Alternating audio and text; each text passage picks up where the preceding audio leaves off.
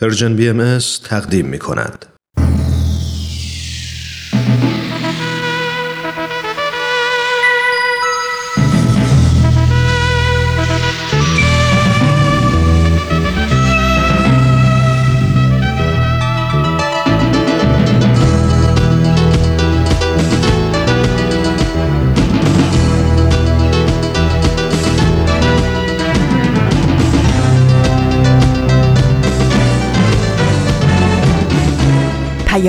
دوست. برنامه ای برای تفاهم و پیوند دلها.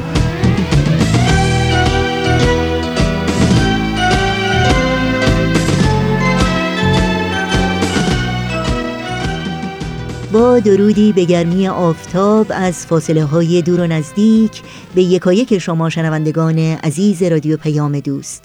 امیدواریم در هر کرانه و کناره این گیتی پهناور که با برنامه های امروز رادیو پیام دوست همراه هستید شاد و سلامت و سربلند باشید و روز و روزگار به کامتون باشه.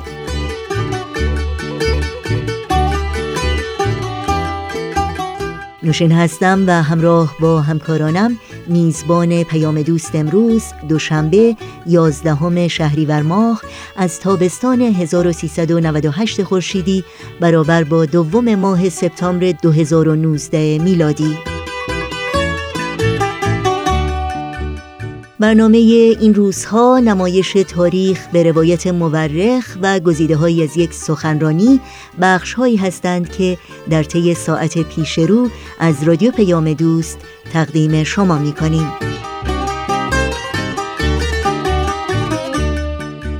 ضمنا توجه داشته باشید که برنامه این روزهای امروز باز پخش خواهد بود.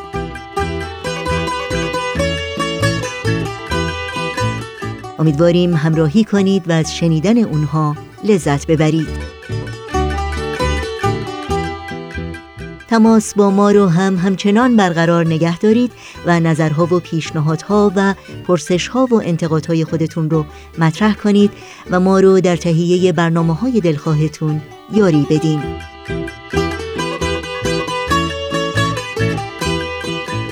اطلاعات راه های تماس با ما و همینطور اطلاعات برنامه های رادیو پیام دوست رو در صفحه تارنمای ما www.persianbahaimedia.org جستجو کنید.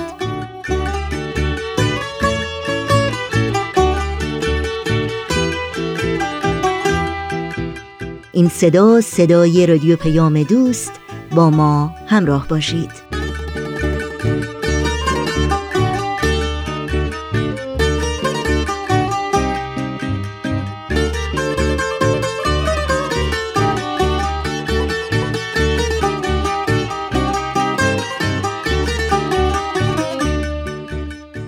کم نیستند انسانهایی که پاره از استعدادها و خلاقیتها، هنر و علم و دانش، تجربه و خرد و حکمت و حتی مال و منال و زور بازو رو به نحوی از آنها در خدمت به نوع انسان به کار می‌گیرند. بسیاری از اون انسانها ما هستیم. مایی که گاهی روزها در این کار موفقیم، گاهی روزها سخت تقلا می‌زنیم و گاهی روزها هم حسابی با مسائل بیهوده و زودگذر این دنیای مادی درگیر میشیم و کمی طول می‌کشه که دوباره دایره افکار و اعمالمون رو با اغربه خدمت میزون کنیم.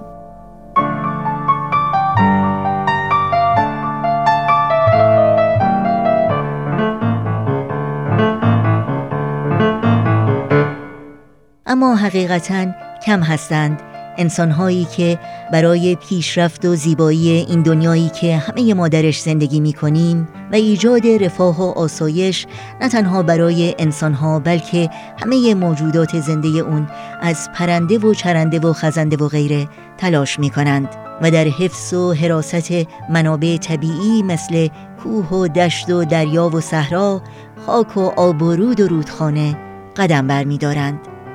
انسانهایی که هرچه که دارند با تمام توان و به حد کمال در راه خدمت به نوع انسان و دنیای اطرافشون به کار می‌گیرند و زندگیشون رو به تمام معنا وقف این هدف بلند انسانی و الهی می کنند. این انسانها در هر کجا که باشند مثل خورشید می درخشند و به فرموده حضرت عبدالبها عالم انسانی را نورانی نمایند. ساز دل را کوک کن ساز دل را کوک کن تا نغمه از جان بشنوی و از نسیم خوشخبر پیغام جانان بشنوی. بار دیگر بار دیگر از زمان شهرزاده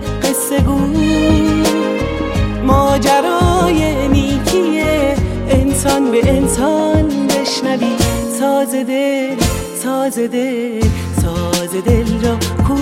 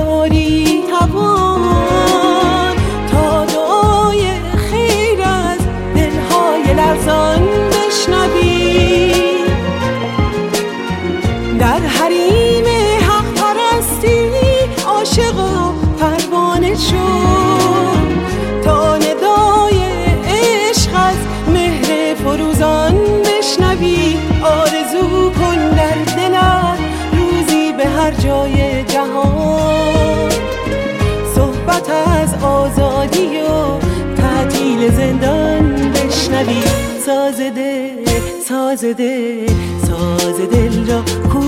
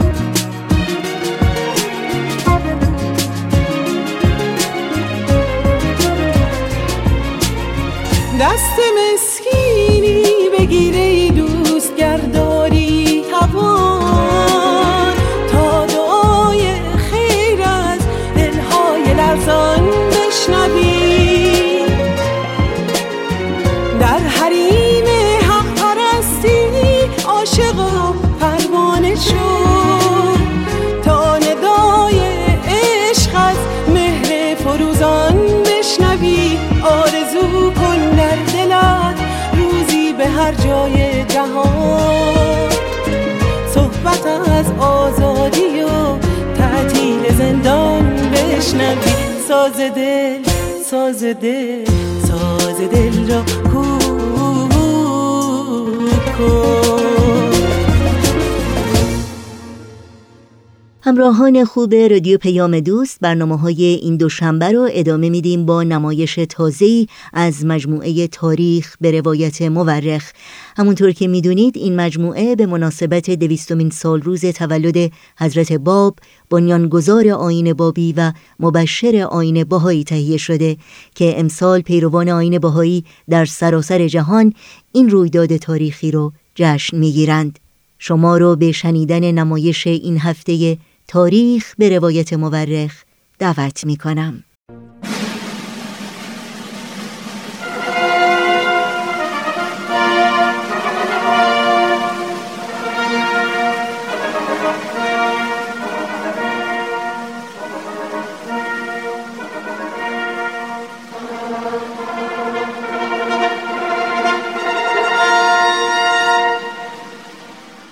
تاریخ به روایت مورخ.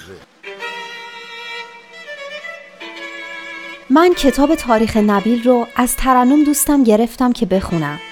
این کتاب یه قسمت از تاریخ ایرانه که تا حالا نشنیده بودم. کتابو که باز کردم خود نبیل که اونو نوشته شروع کرد با من حرف زدن. خیلی عجیب بود ولی خیلی هم برام جالب بود. این تاریخ یه بخش از کاری از گروه نمایش رادیو پیام دوست. تهیه کننده و کارگردان امیر یزدانی. فصل دوم.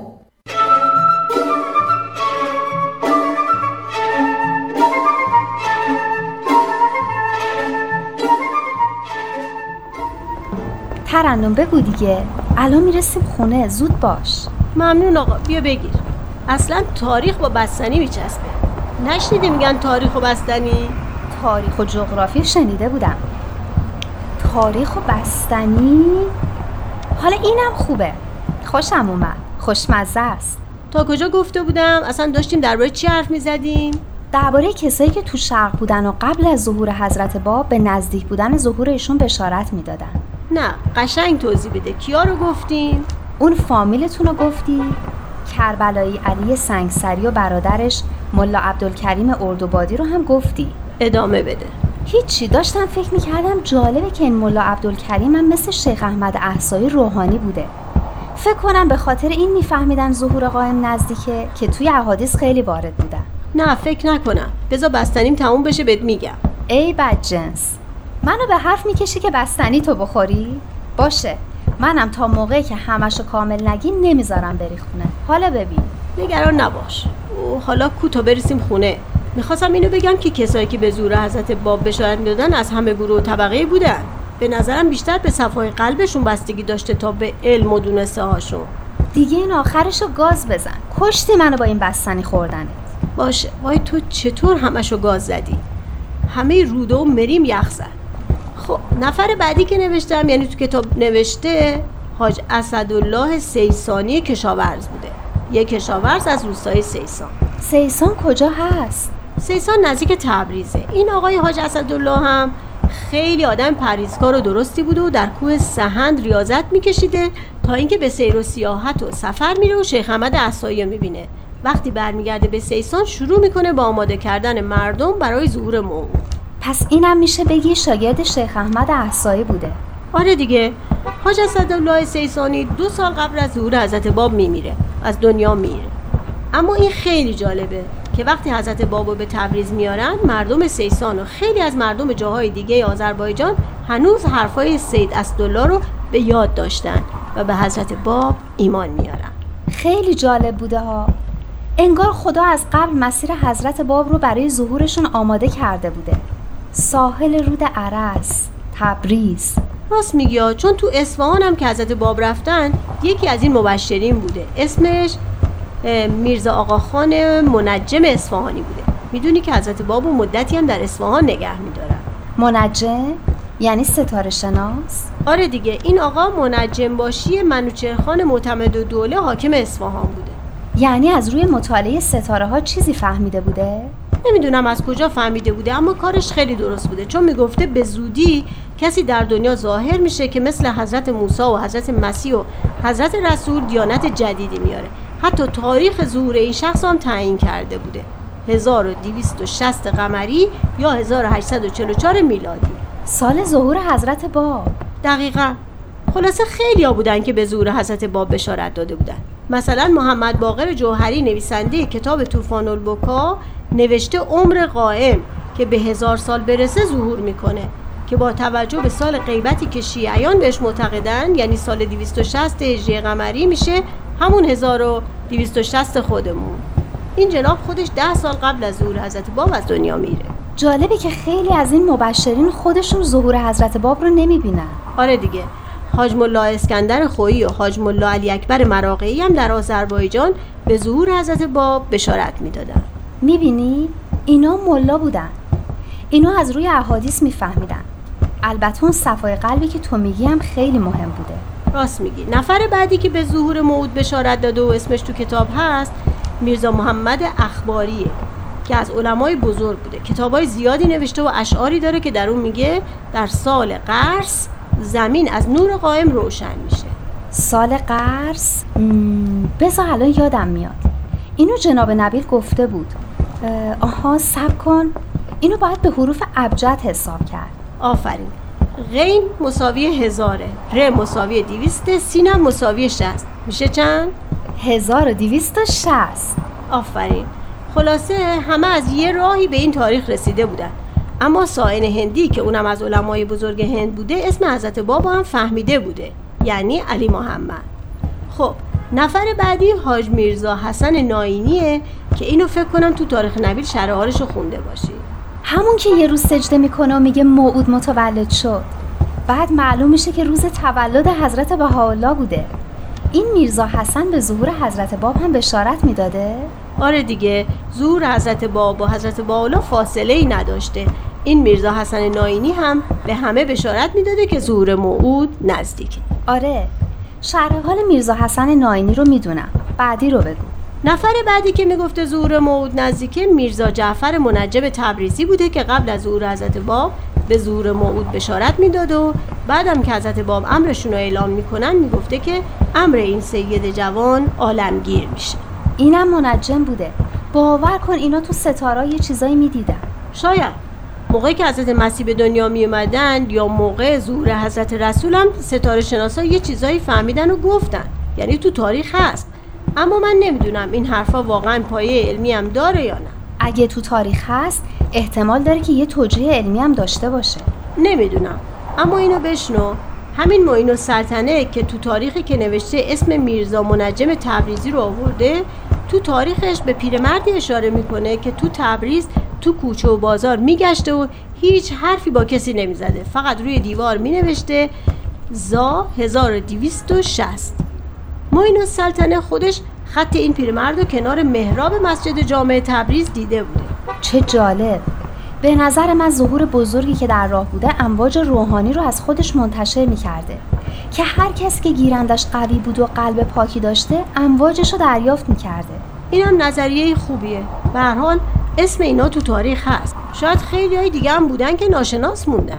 اسمایی که نوشته بودی تموم شد؟ آره اینجا دیگه می‌رسیم به شیخ احمد عصایی و سید کاظم رشتی که من هنوز نخوندم.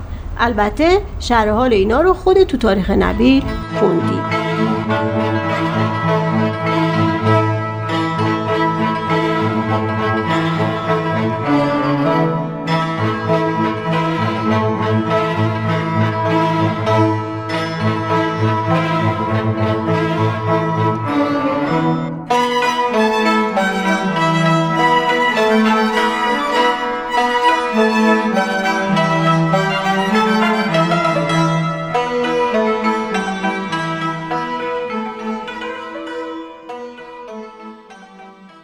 خب دخترم دیشب به کجا رسیدیم؟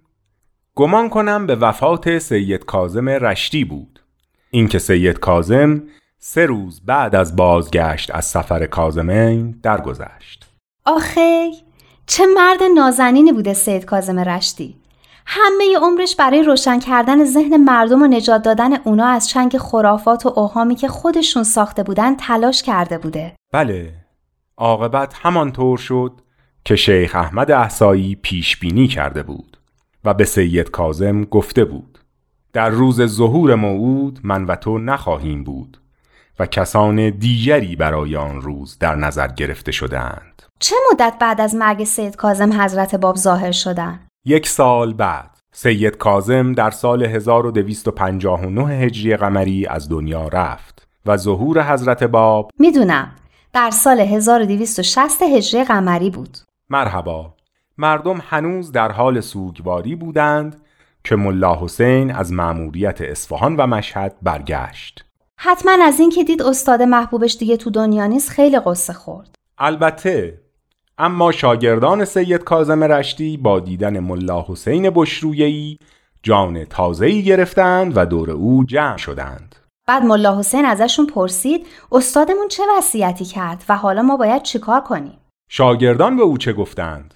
شاگردا گفتن که استاد چند بار به اونا تاکید و سفارش کرده که بعد از فوت شدنش خونه و زندگی رو ول کنن و دنبال موعود بگردن و تاکید زیادی داشتن که هیچ کاری رو به این کار ترجیح ندن.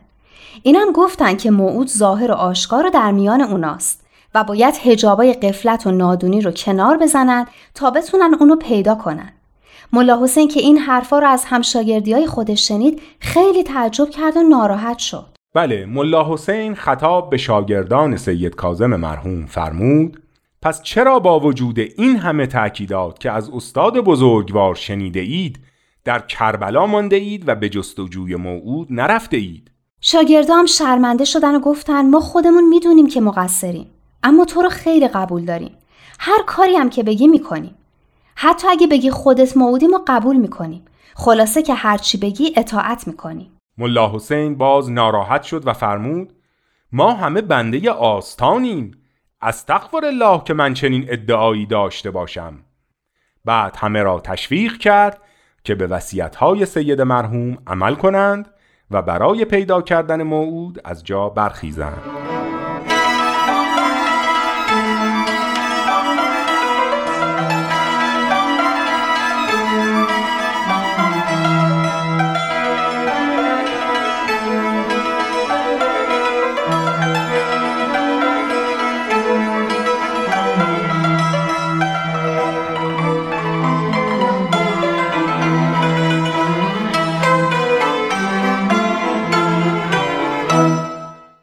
تو دیشب تا کجا خوندی؟ من به اونجا رسیدم که پس از مرگ سید کازم رشتی ملا حسین به کربلا می‌رسه و از بقیه شاگردا می‌پرسه که استاد چه وصیت و نصیحتی کرد. تو کجا رسیدی؟ من شرح حال شیخ احمد احسایی و سید کادم رشتی رو تو کتاب دکتر محمد حسینی میخوندم. قرار شد هرچی خوندی برای منم تعریف کنی یا البته بیشترش رو خودت تو تاریخ نبیل خوندی. فقط چند تا چیز بود که به نظرم خیلی جالب رسید. یکیش این بیان حضرت بهاءالله درباره مقام شیخ احمد عصایی و سید کاظم رشتی بود که ایناش اینجا نوشتم باریکلا بالاخره این کاغذهای تیکه پاره رو کنار گذاشتی رفتی یه دفتر خریدی. آره گفتم من که مجبورم به خاطر تو یادداشت بردارم اقلا تو دفتر بنویسم که بعدشم بتونم ازش استفاده کنم.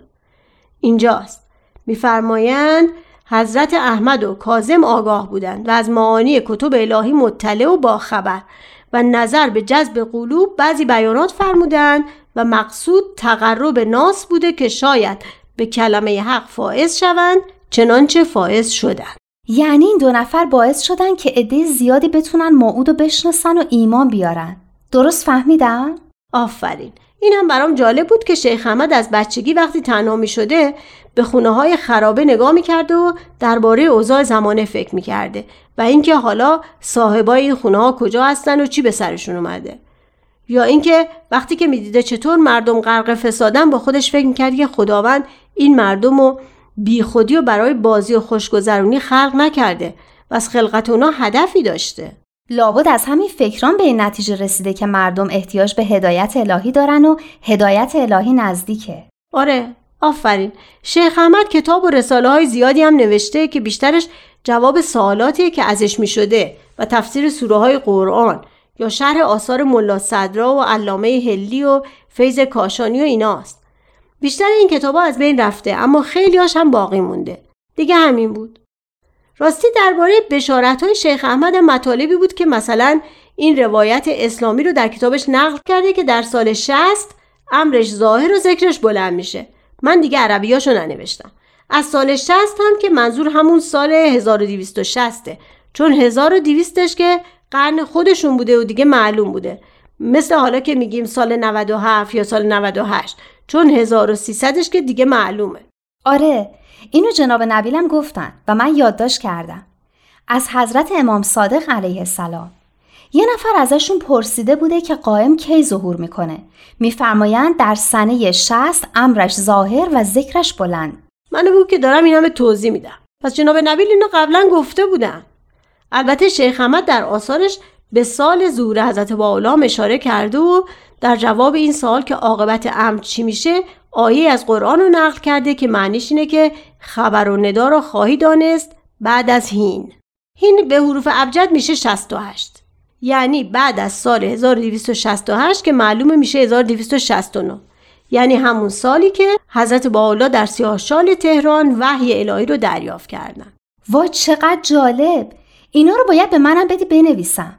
حالا می‌رسیم به سید کازم رشتی. بیشترش همونایی بود که تو تاریخ نبیل خونده بودیم. فقط اینش برام جالب بود که همسر سید کازم یه سال بعد از سید کازم فوت می‌کنه.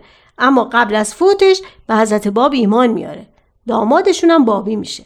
همین هیچ چیز اضافه تری نداشت؟ چرا؟ اما تاریخی نبود. شرح کتابای سید کازم و عقاید شیخیه بود. سید کازم هم خیلی کتاب و رساله داشته. بعضیا گفتن حدود 300 تا کتاب و رساله نوشته بوده.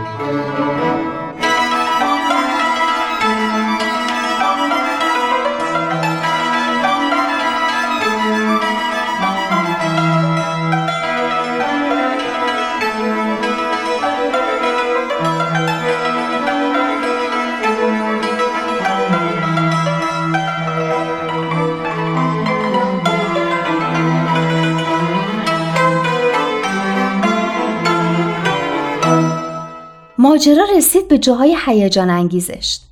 ملا حسین و بقیه شاگرده سید کازم رشتی تصمیم گرفتن که به وصیت استادشون عمل کنن و خونه و زندگی رو رها کنن و به دنبال موعود بگردن.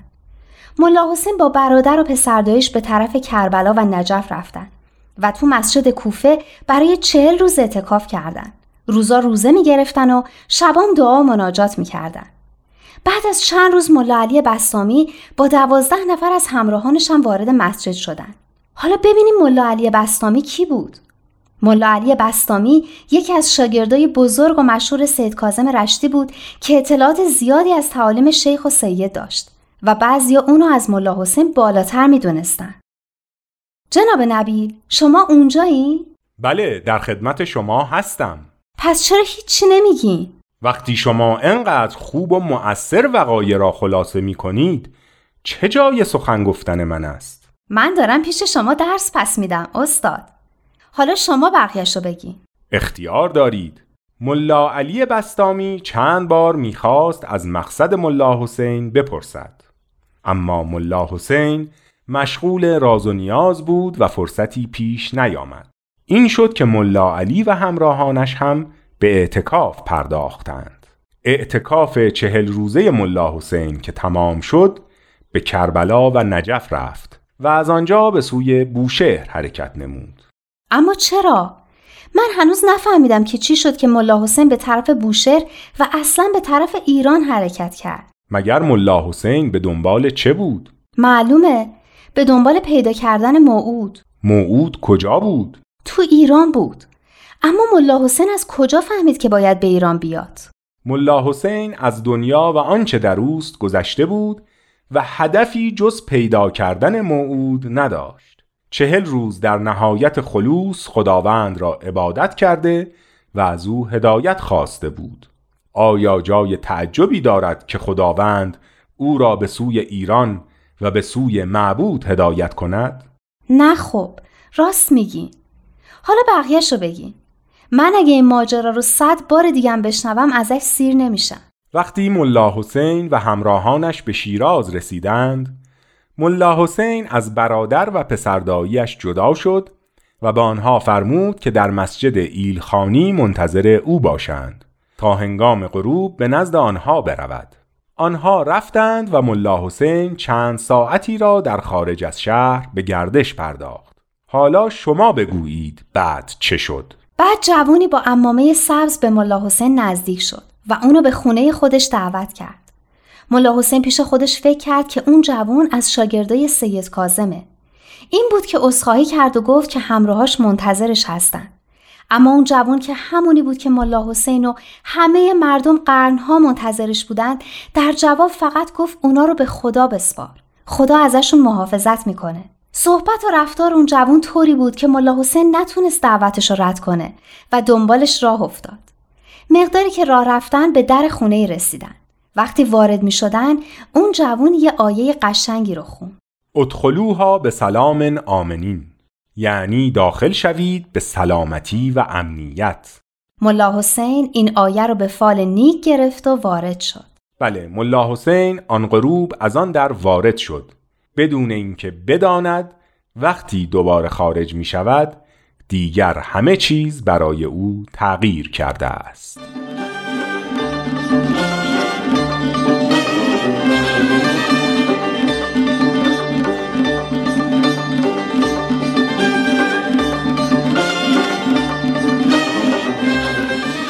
نمایش این هفته تاریخ به روایت مورخ بود که با هم شنیدیم.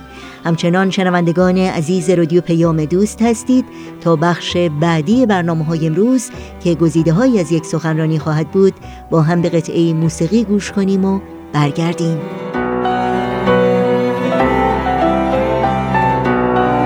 تو ماهی من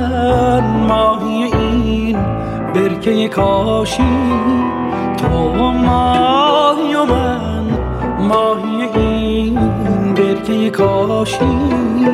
اندوه بزرگیست زمانی که نباشی. اندوه بزرگیست زمانی که نباشی. آه از نفس پاک تو و صبح نشابود از چشم تو و چشم تو و حجره فیروز تراشی.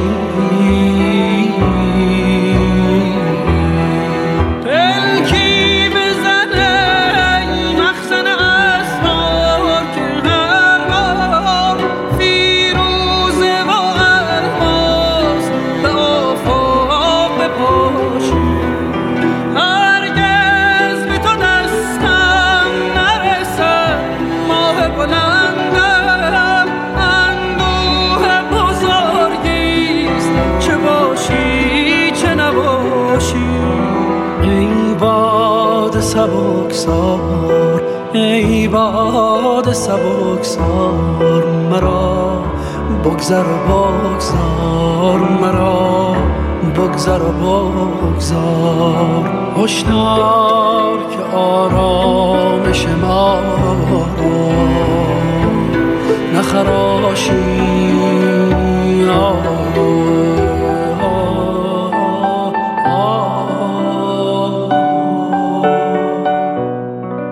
آموزش برای گفتمان نوین اجتماعی عنوان سخنرانی دکتر بهروز ثابت هست که دومین بخش گزیده های از اون رو در برنامه این هفته گزیده های از یک سخنرانی میشنویم.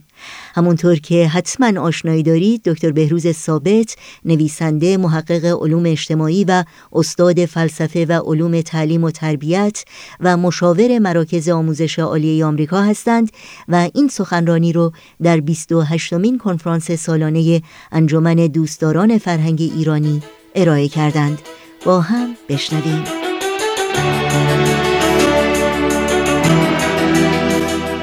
هدف بنده در این صحبت این است که یک اشاره بکنیم به گفتمانهای معاصر ایران و ببینیم که واقعا آیا گفتمانی هست که بتونه جایگزین مناسبتری باشه برای این گفتمانهای معاصر مثل چی؟ مثل غرب زدگی مثل نفی تمدن مدرن مثل حقارت و به دنبال آن شورش جهان سومی مثل کینتوزی ایدئولوژیک و امثال اینها آیا گفتمان دیگری هست که جایگزین اینها بشه؟ بنده در یک جای دیگه در یک مقاله به یک مطلبی اشاره کردم که اینجا فکر کنم بد نیست یک مقدمه باشه برای این صحبت ما که در تاریخ معاصر ایران و ارتباط جامعه ایران با تمدن غرب ما شاهد سه گفتمان بودیم. اول اسمش من گوشتم گفتمان فریفتگی دوم گفتمان مقاومت و سوم گفتمان بلوغ ملی. حالا اینا رو ما یک شرحی میدیم مختصر. منظور از گفتمان فریفتگی در حقیقت اشاره است به نوعی شیفتگی حالت نوجوانی و یا تقلید خام از فرهنگ غرب که این گفتمان فریفتگی اصلاح و اوضاع سیاسی و اجتماعی ایران رو و بست دامنه روشنگری رو در جدایی یک شبه از سنت اسلامی می‌دونست و خواستار پیاده کردن روش و آداب غربی در کلیه ابعاد جامعه ایران بود این گفتمان یک نوع احساسات نوستالژیک نسبت به ایران قبل از اسلام و فرهنگ آریایی و زرتشتی داشت و ریشه بدبختی های مملکت رو در حمله اعراب به ایران و نابود کردن تمدن پرشکوه ساسانیان می‌دانست. برخی از ایشان اعراب را وحشی می‌دانستند خواستار پاک کردن زبان فارسی از لغات عربی بودند. مرحله فریفتگی همچنان که از اسمش برمیاد بیشتر بر احساسات استوار بود تا بر ارزیابی علمی و منطقی. مثل نوجوانی که تازه احساساتش به جوش آمده و به راحتی در دام عشق میافتد. مرحله فریفتگی بر خودشناسی استوار نبود. ارتباط متقابل فرهنگی اول نیازمند خودشناسی است. خودشناسی مقدمه اعتماد به نفس و استقلال فردی است. چون چنین شرایطی فراهم شود روابط فرهنگی و تمدنی از حالت قلبه و زورگویی و یا فریفتگی و خودباختگی خارج می شود و بر اساس همکاری و وابستگی متقابل و احترام دو جانبه می شود اما در مرحله فریفتگی تصور می شد که فرهنگ غربی را بدون اون تحولات درونی و تربیتی که لازمه خودشناسی است می توان از خارج بر شرایط داخلی ایران یک شبه تحمیل کرد. گفتمان بعدی رو بس گفتمان مقاومت. مقاومت در مقابل این نفوذ نفوذ غرب نفوذ مدرنیته. و این گفتمان مثل این بود که جامعه ایران از یک خواب گرانی بیدار شده باشه و حالت نیمه هوشیار و رنگ باخته در مقابل این حجوم غرب و حجوم تحولات جدید قرار گرفته باشه و این بعد از اون مرحله فریفتگی یه حالت بازتاب افراطی به وجود آورد که برعکس از اون ور رفت و گفت که غرب عامل و محرک همه بدبختی های ماست. و جمعی از روشنفکران برام بودن که تعریف فرهنگ ملی و خودی رو ابعاد گسترده تری بدن و اون رو بخشی از فرهنگ مشرق زمین بدانن. اینجا بود که این گفتمان شرق و غرب شرق مقابل غرب باید بیسته به وجود اومد. افرادی مثل فردید و احسان نراقی و امثال اینها در این مورد مقالاتی نوشتن. برای این مدار تنها فرهنگ ایران نیست که در مقابله با غرب است بلکه تمامی مشرق زمین در مقابل تهاجم ارزش های غربی قرار گرفته. این عقیده غرب رو نماینده فردگرایی می‌دانست و از خود بیگانگی و از اون ور شرق مظهر عواطف لطیفه و روحانیات و اخلاق و اینها و چاره تمدن غرب رو در اقتباس از ارزش های شرقی می‌دید. ولی با دشواری قادر به تعریف و سنجش ارزش های شرقی بود. منظور ما چیه؟ بوداییزم، اسلام به هر حال خودش بحث مفصلیه.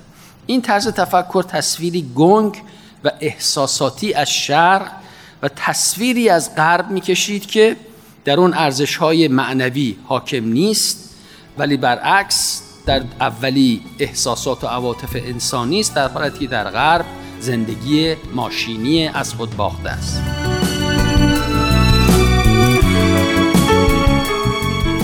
شنوندگان عزیز رادیو پیام دوست هستید و با برنامه گزیده های از یک سخنرانی همراهی می کنید بعد از لحظاتی موسیقی ادامه این برنامه رو با هم دنبال می کنید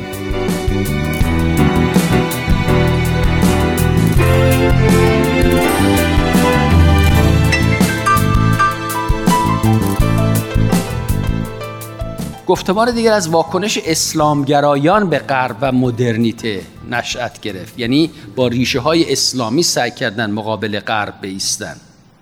و تصور بر این بود که این مذهبیون که حمله غرب نگران بودن که نتیجهش برباد رفتن عقاید مذهبی بشه برباد رفتن اخلاق بشه. و از این رو بود که روشنفکران مسلمان و امثال اینها اینها شروع کردن به موزگیری در مقابل واقعیات غیرقابل اجتناب دنیای جدید. در ایران که مذهب شیعه که خود را حامل راستین فرهنگ مبارزه اسلامی و پیشقراول این جریان می‌دانست سردمدار مبارزه با غرب شد.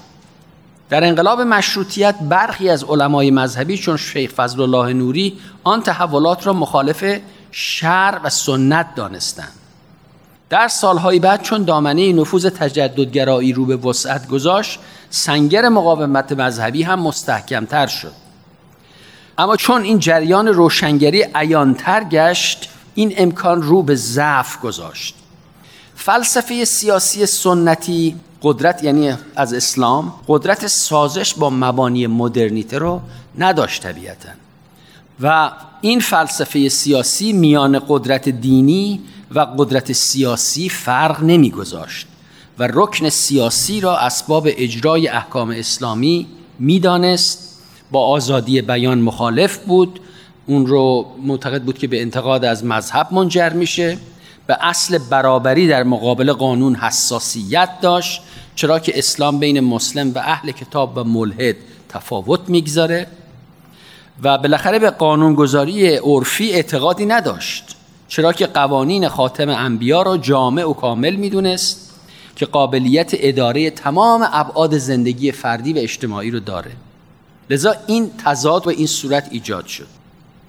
مقاومت مذهبی در این دوران از تحولات بین المللی و ظهور و بروز جنبش های آزادی بخش ملی هم در سایر کشورها در مصر در هند امثال اینها و بالاخره از اندیشه های چپ متأثر شد بهره زیاد گرفت تا مبانی تئوریک خودش رو چون خیلی مبانی تئوریکش ضعیف و ارتجاعی بود.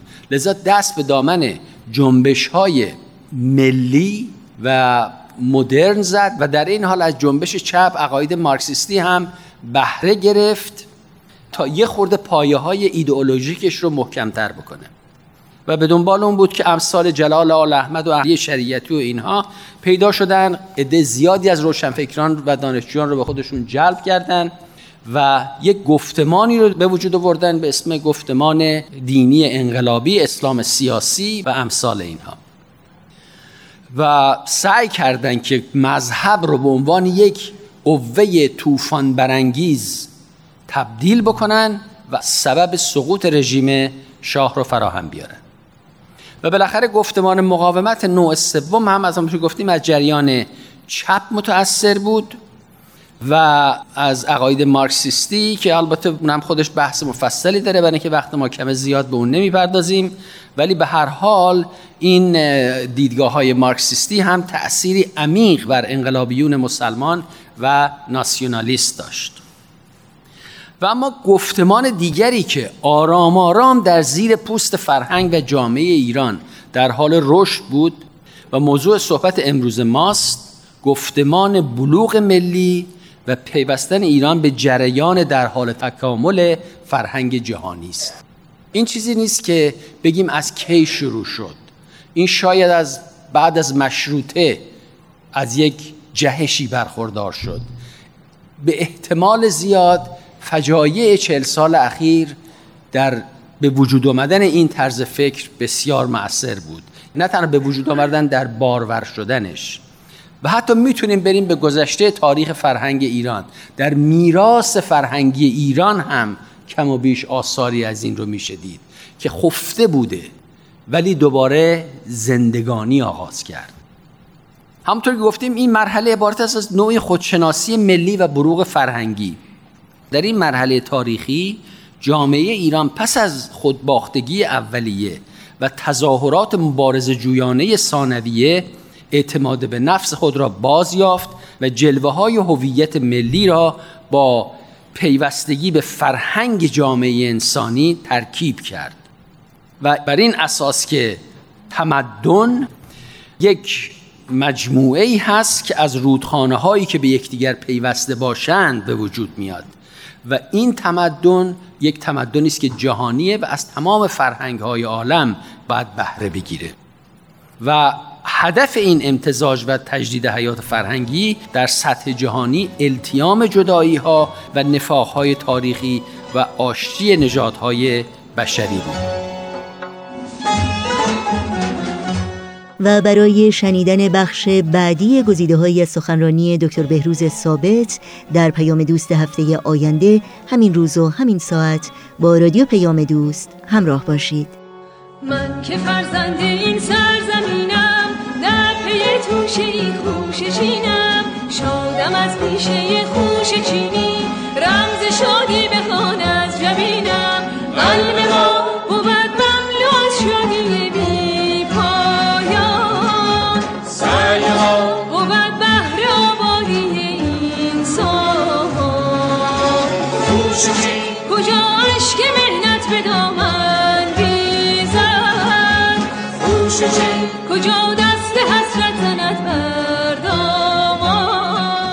همراهان خوب و همیشگی رادیو پیام دوست برنامه های این دوشنبه ما هم در همین جا به پایان می‌رسه. همراه با بهنام مسئول صدا و اتاق فرمان و البته تمامی همکارانمون در بخش تولید رادیو پیام دوست با همگی شما خداحافظی می‌کنیم. تا روزی دیگر و برنامه دیگر شاد و پیروز باشید.